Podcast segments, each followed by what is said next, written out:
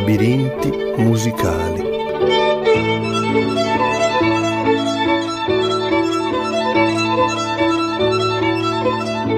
Perché nel labirinto non ci si perde, nel labirinto ci si trova.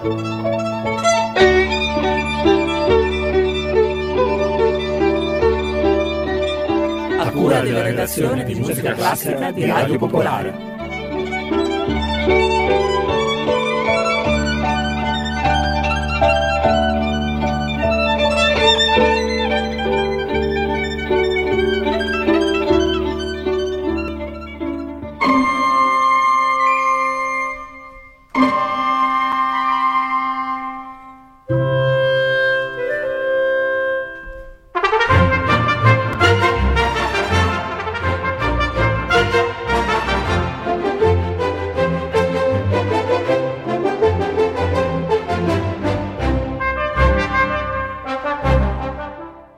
Buongiorno a tutti da Vittorio Bianchi. Il labirinto musicale di oggi è dedicato a Misia Ser, nata Godevska, pianista russa, figlia di uno scultore polacco e di una violoncellista belga. Dal talento musicale sopraffino, ma di incredibile pigrizia, emerse come ispiratrice, musa, protettrice dei più importanti artisti dell'avanguardia parigina. Pittori, musicisti, scenografi, ballerini e coreografi cadevano ai suoi piedi. Ravel le dedicò le Signe e la Valse, Renoir la ritrasse più volte, Caruso era da lei ripreso per i troppi gorgheggi e Cocteau la definiva viso dolce e crudele di gatta rosa.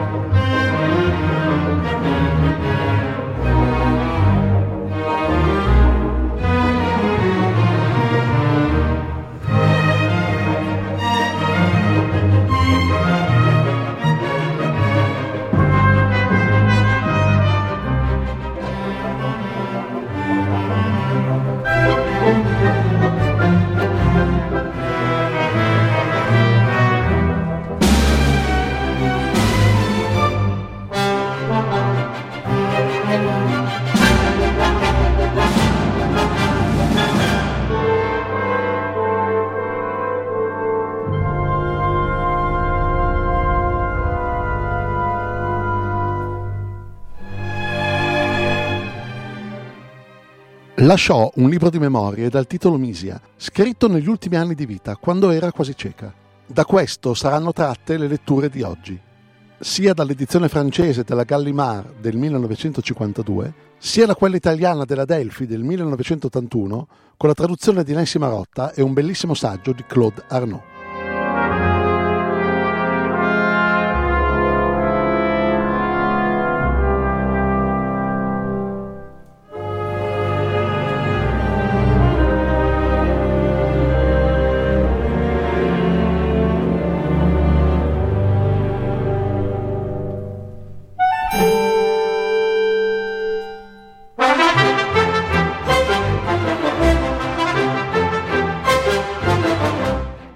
Je devais avoir sept ans quand, par un beau soir de clairs et lune, un hôte de la maison, depuis longtemps très malade de la poitrine, fit demander qu'on le descendît au salon de musique. Je me souviens comme si c'était hier de son veston de velours noir, de sa chemise de soie blanche à la denton et de sa longue chevelure. C'était Zaremski. Il s'approcha de l'un des pianos. La lune seule éclairait la pièce. Il joua la marche funèbre de Chopin. Au milieu de l'exécution, il fut pris d'un malaise. On l'étendit sur un sofa, où il mourut sans reprendre connaissance. Je crois que cette scène ultra romantique était si conforme à l'esprit de la maison qu'elle n'étonna personne. En revanche, je ne puis encore maintenant entendre sans une certaine gêne la marche funèbre.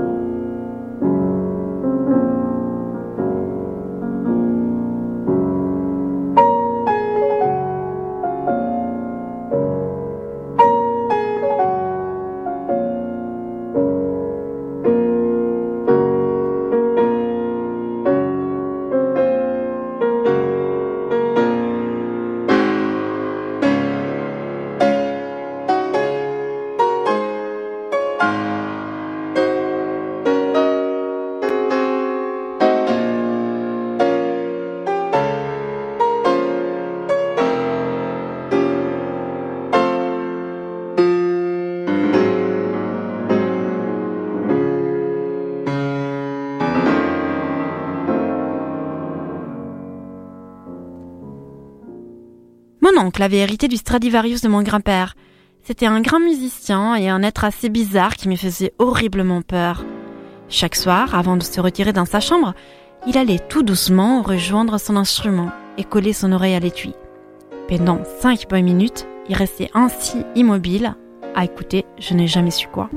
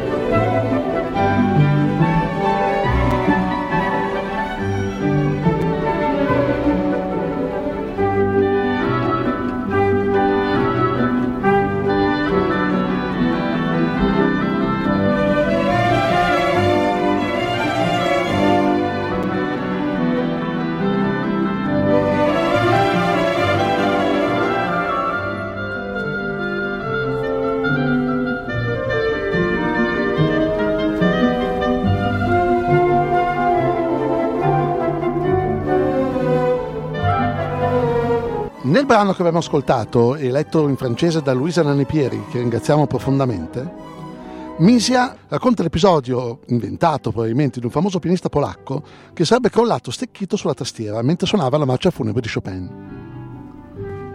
Secondo altre sue fantasie, due zie si sarebbero suicidate, una delle quali lasciandosi morire di fame. Continua Claude Arnaud.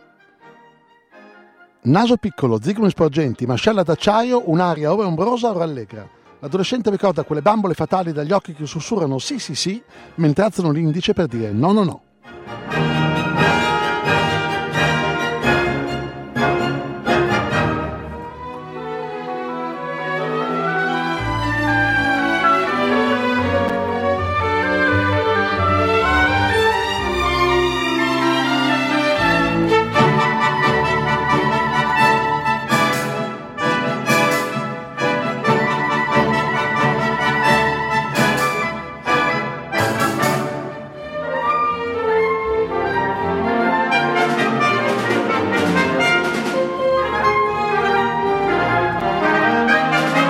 Nel brano che ora ascolteremo sentiremo una misia che racconta di uno zio che aveva passato tranquillamente una giornata a caccia con il suo grande amico che la sera stessa trovò il sistema di pulire il fucile in modo tale da morire sul colpo.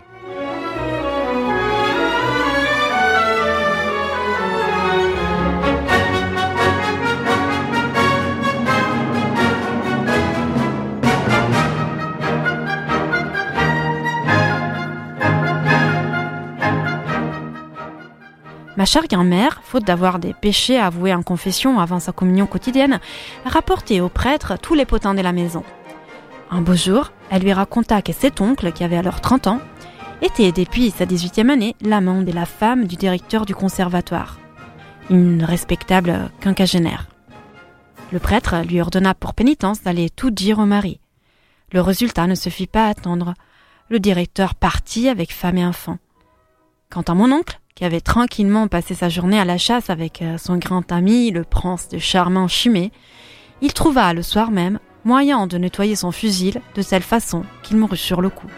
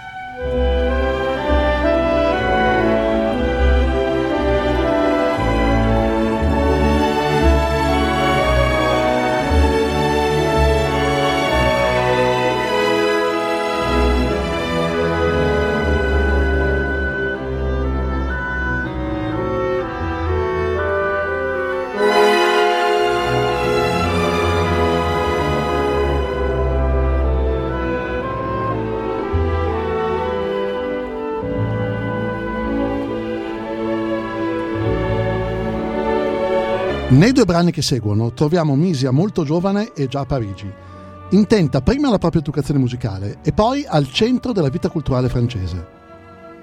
Nel primo passo Misia ricorda la propria adolescenza all'Istituto religioso del Sacro Cuore, dal quale può uscire solo una volta al mese.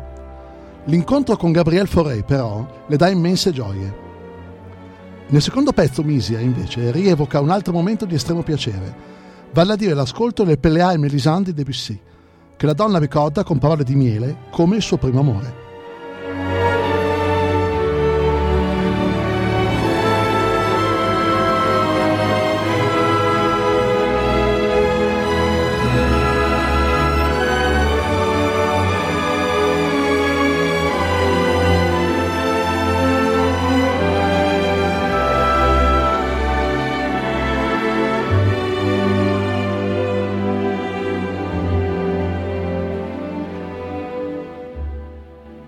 L'unico giorno felice della settimana era quello della mia lezione di piano. Il giovedì una suora mi accompagnava da Foré. È rimasto un mistero per me come la mia matrigna, il cui ambiente era generalmente composto da artisti mediocri, abbia potuto scegliermi per maestro quel musicista di valore eccezionale.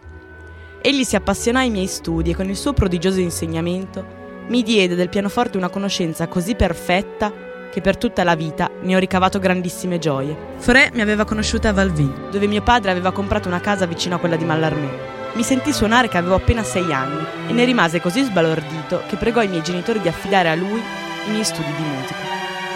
Fu una delle fortune della mia vita. Il suo insegnamento consisteva per lo più nel suonare per me. Si era presto reso conto che io coglievo e assimilavo tutte le sfumature della sua arte. Una sola frase di una sonata di Beethoven da lui scelta con amore, mi insegnò una volta per tutte la respirazione. Dei miei sette anni al Sacro Cuore che mi appaiono come un tetro tunnel, Foré, con la sua gentilezza e la gioia che gli leggevo negli occhi a mano a mano che faceva dei progressi, è il solo punto luminoso.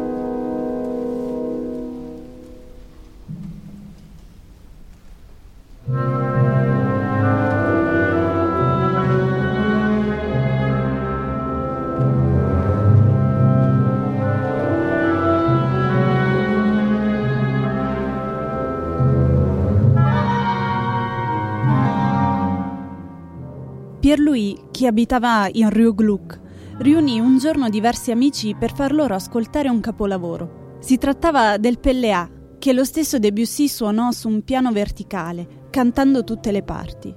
Io ero l'unica donna. Un cameriere in giacca bianca serviva dei cocktail. Non li avevo mai assaggiati in vita mia. A quei tempi erano composti da una serie di liquori gialli, verdi, rossi, che restavano sovrapposti ad anello nei bicchieri. Ne bevi molti, distesa su una dormeuse recamier, persa nell'ammirazione di una bambola giapponese a grandezza naturale che mi stava di fronte. Ascoltavo distrattamente le parole di Metterlink. Solo il tocco di Debussy mi emozionava. Nella mia mente, annebbiata da tutti quegli anelli colorati dei cocktail, Melisande diventò una bambola giapponese e io immaginai tutta una storia che non aveva nulla a che vedere col miracolo che accadeva in quel salotto.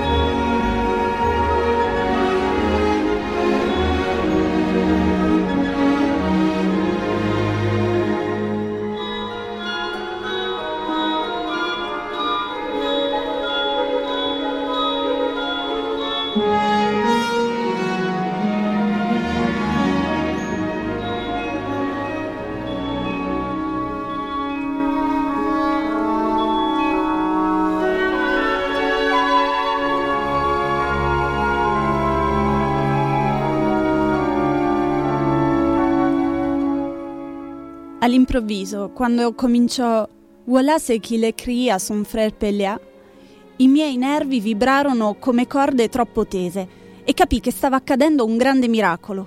Fu il mio primo amore. Rividi Debussy solo il giorno dopo, alla prova generale. Il pubblico era irrequieto. Alcuni ridevano. L'opera era già stata ribattezzata Menelà e Palissandre. Grazie a Dio a quei tempi c'erano ancora degli idioti ai quali non piaceva automaticamente tutto. Debussy mi chiese di nuovo: E allora? Ma questa volta scoppiai in singhiozzi e ci abbracciammo. Io che andavo sempre a dormire orribilmente tardi, mi rifiutai di andare a cena con gli altri e tornai subito a casa, colma del mio nuovo tesoro. Per due anni ritornai a vedere Pelléa ogni volta che era in cartellone e proprio io, che avevo tanto deriso i fanatici di Bayreuth, che ripetevano eternamente la stessa frase di Wagner, ero capace di sedermi al pianoforte e di suonare instancabilmente 20 o 50 volte di seguito i beniamati accordi del mio Pelleà.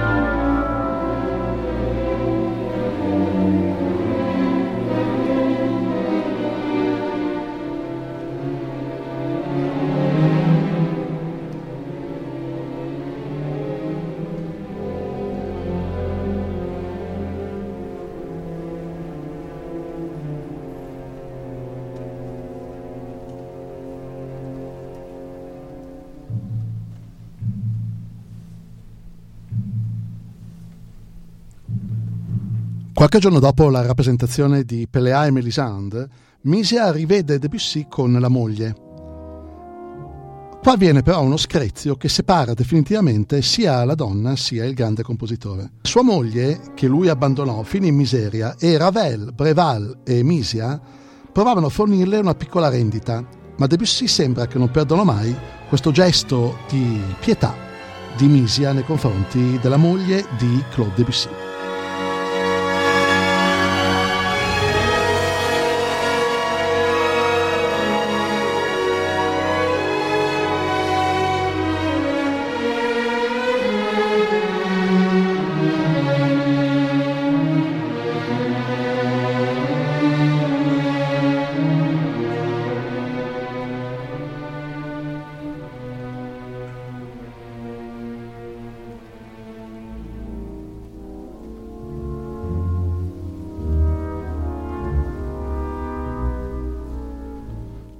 Tuttavia, 15 anni più tardi c'è un epilogo di questo episodio perché Madame Debussy si rifà viva con Misia, viene accolta in un albergo e dice Misia che vide entrare questa donna grande e grossa come un armadio che riconobbe a stento e veniva a pregarla di comprare il manoscritto di Pelléa, che erano poche pagine macchiate in realtà. Misia decide di comprarle lo stesso per la modesta somma che la donna chiedeva e poi non la rivide mai più.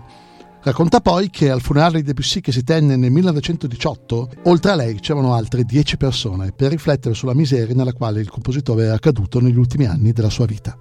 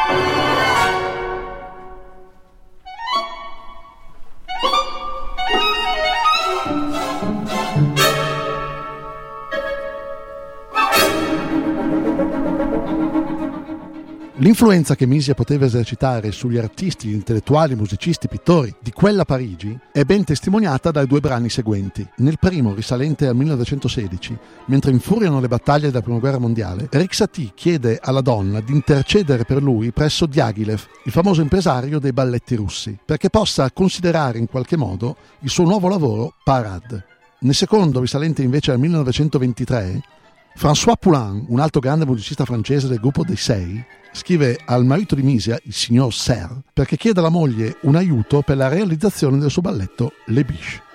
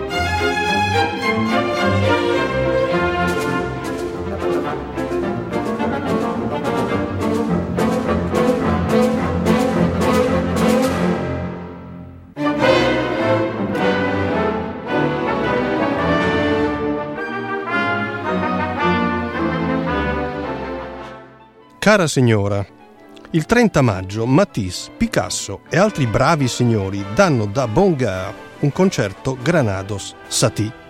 Poiché la vostra presenza in Rue Huygens mi ha portato fortuna, sì signora, vi chiedo di patrocinarmi in questa nuova cerimonia. Volete? Quello che mi avete detto a casa vostra riguardo ai balletti russi ha già sortito il suo effetto. Sto lavorando una cosa che mi propongo di mostrarvi fra non molto e che, pensandola e scrivendola, è dedicata a voi. Tutto questo, cara signora, mi fa un enorme piacere. Non siete forse una maga? Cara signora, verrò martedì, va bene? Se sì, non una parola con gli altri su quanto vi ho preparato. La mia piccola idea per la cosa è maturata così bene che potrei suonarvela fino in fondo. Ne manca solo un po' verso la metà, ma conto su di voi per non dirlo. E voglio che vi piaccia.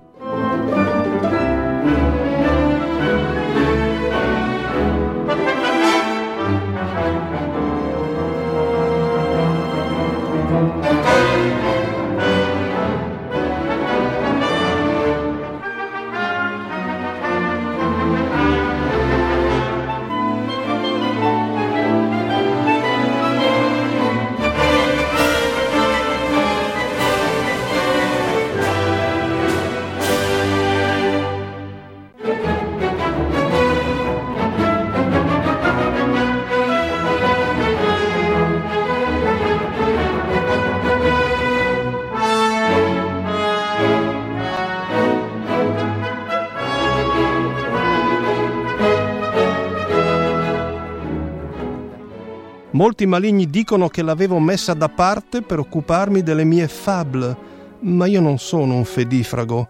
Così come Diaghilev non è uomo da tornare sulle sue decisioni, immagino. L'ottimo La Fontaine aspetterà. Non potremo risultarne che più moderni e respingeremo freddamente il pastiche. Al diavolo! Il nostro buon vecchio favolista ne arrossirà tutto, ma prima di tutto riportiamo la vittoria della cosa. Buongiorno, cara signora. Eric Satie.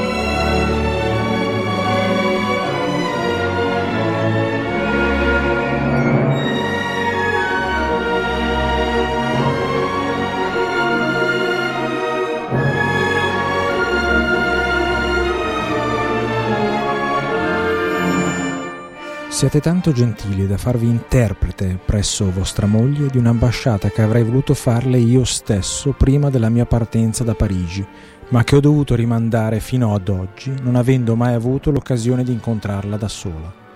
Ditele, vi prego, che se non ho fatto sentire la musica del mio balletto che le è dedicato, è perché le biche non era ancora finito e poiché considero vostra moglie una delle rare persone che conoscono e amano veramente la musica, niente mi avrebbe intimidito di più che sottoporle un'opera incompleta. Una volta scritta l'ultima nota, sarà una gioia per me fargliela ascoltare.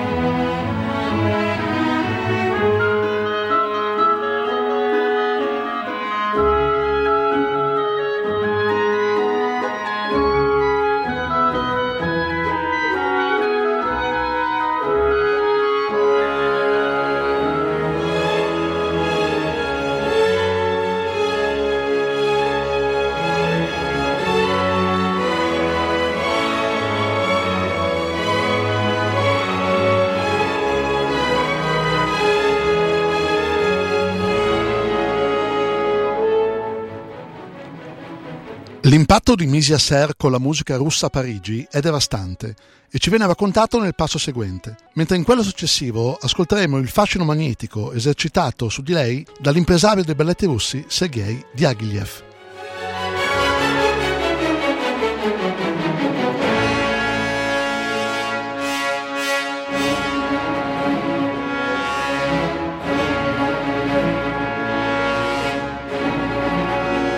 Desideravo ardentemente andare a sentire all'opera il Boris Godunov che Sergei Diaghilev aveva appena messo in scena. Fu una delle ragioni che anticiparono il nostro ritorno a Parigi.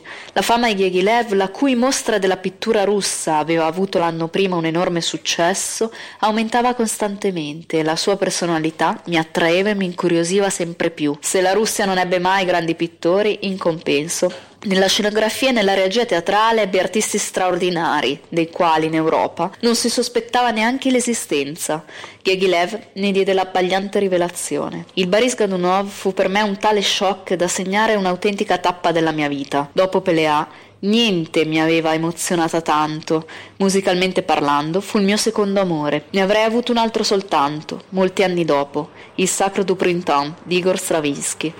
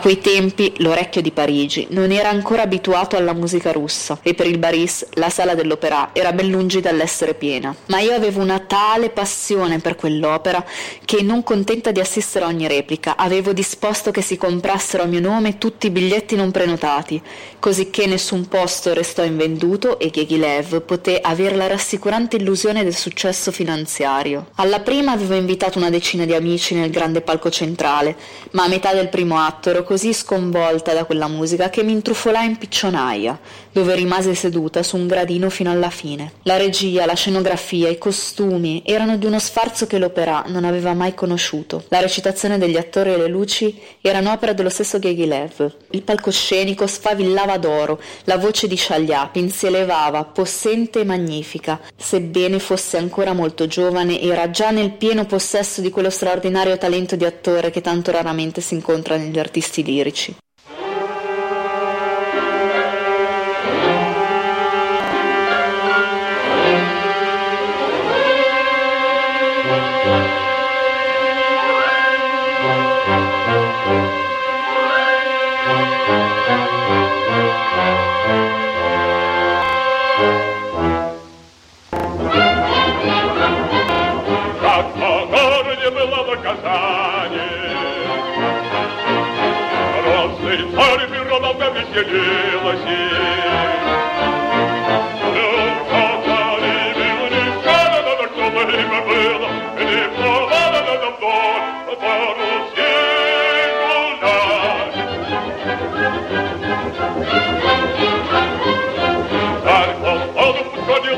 сказание красота. Он подхал и подкатал, и под казак потряхал. Когда царь его гордо, что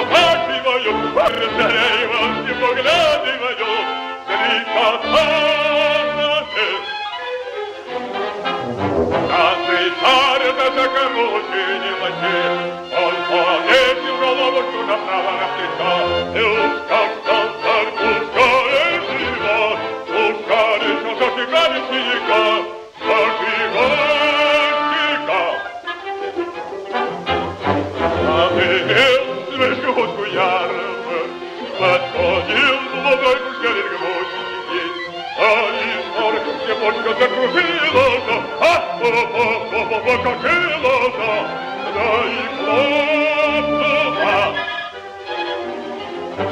Заводил галдерни татарами, лагерно на заливались, полегло татары ведь батюшкая, полегло их сорок тысячей, и три тысячи.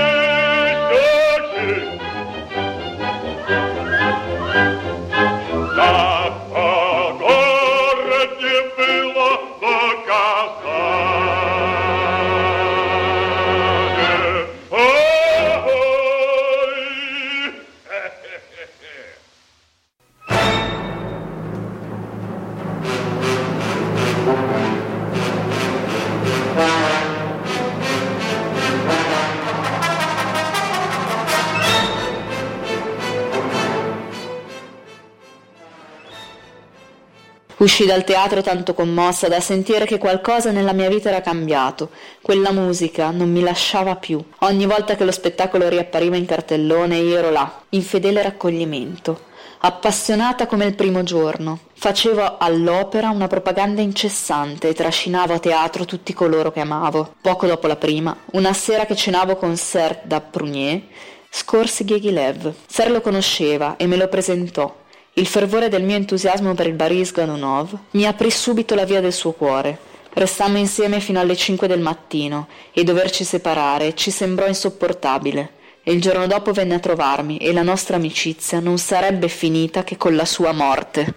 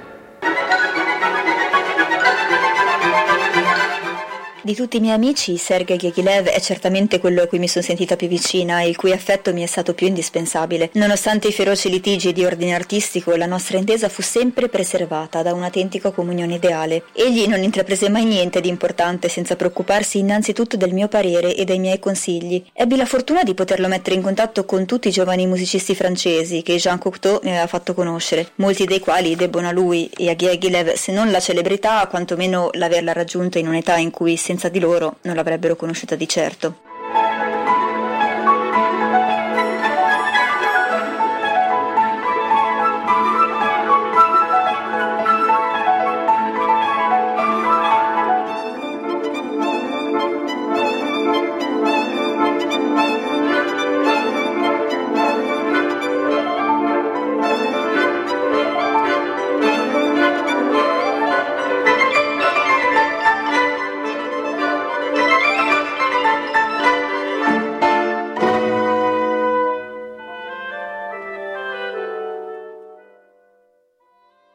L'anno dopo quello in cui ci incontrammo, egli riunì a Pietroburgo la sua impareggiabile troupe di ballerini e formò la Compagnia dei Balletti Russi, con la quale sbalordì e incantò il mondo per più di vent'anni. Per realizzare quell'impresa fece ogni sforzo, senza mai tirarsi indietro, mettendo nel suo lavoro accanito un amore e un disinteresse pressoché inconcepibili. Sergei possedeva un fiuto da stregone per scoprire gli artisti e il dono eccezionale di far sì che dessero il meglio di sé. La danza, che in Europa languiva nelle passoie di un rigido accademismo, ricevette grazie a lui una frustata che le valse un sorprendente risveglio. Mai più essa conobbe trionfi altrettanto belli che sotto il suo regno, mettendo al servizio della danza musicisti, pittori e poeti tra i più grandi del secolo, che seppe riunire con intuito infallibile, arrivò a trasformare ogni sua stagione in un vero e proprio avvenimento.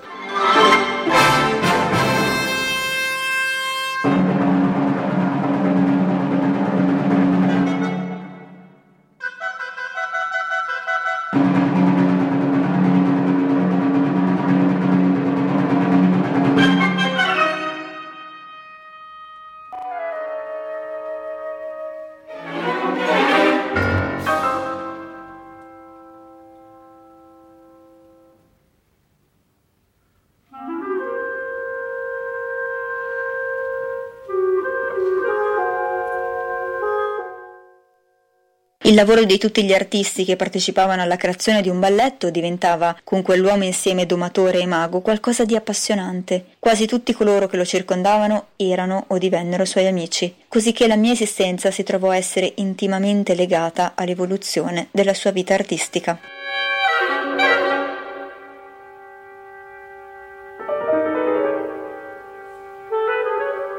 Si chiude qui la prima puntata dei labirinti musicali dedicata a Misia Ser, un ringraziamento per le letture va a Francesca Bruzzese, Claudia Zanella, Elisabetta Invernizzi, Luisa Lannipieri, Claudio Ricordi, Michele Coralli e Martina Stefanoni.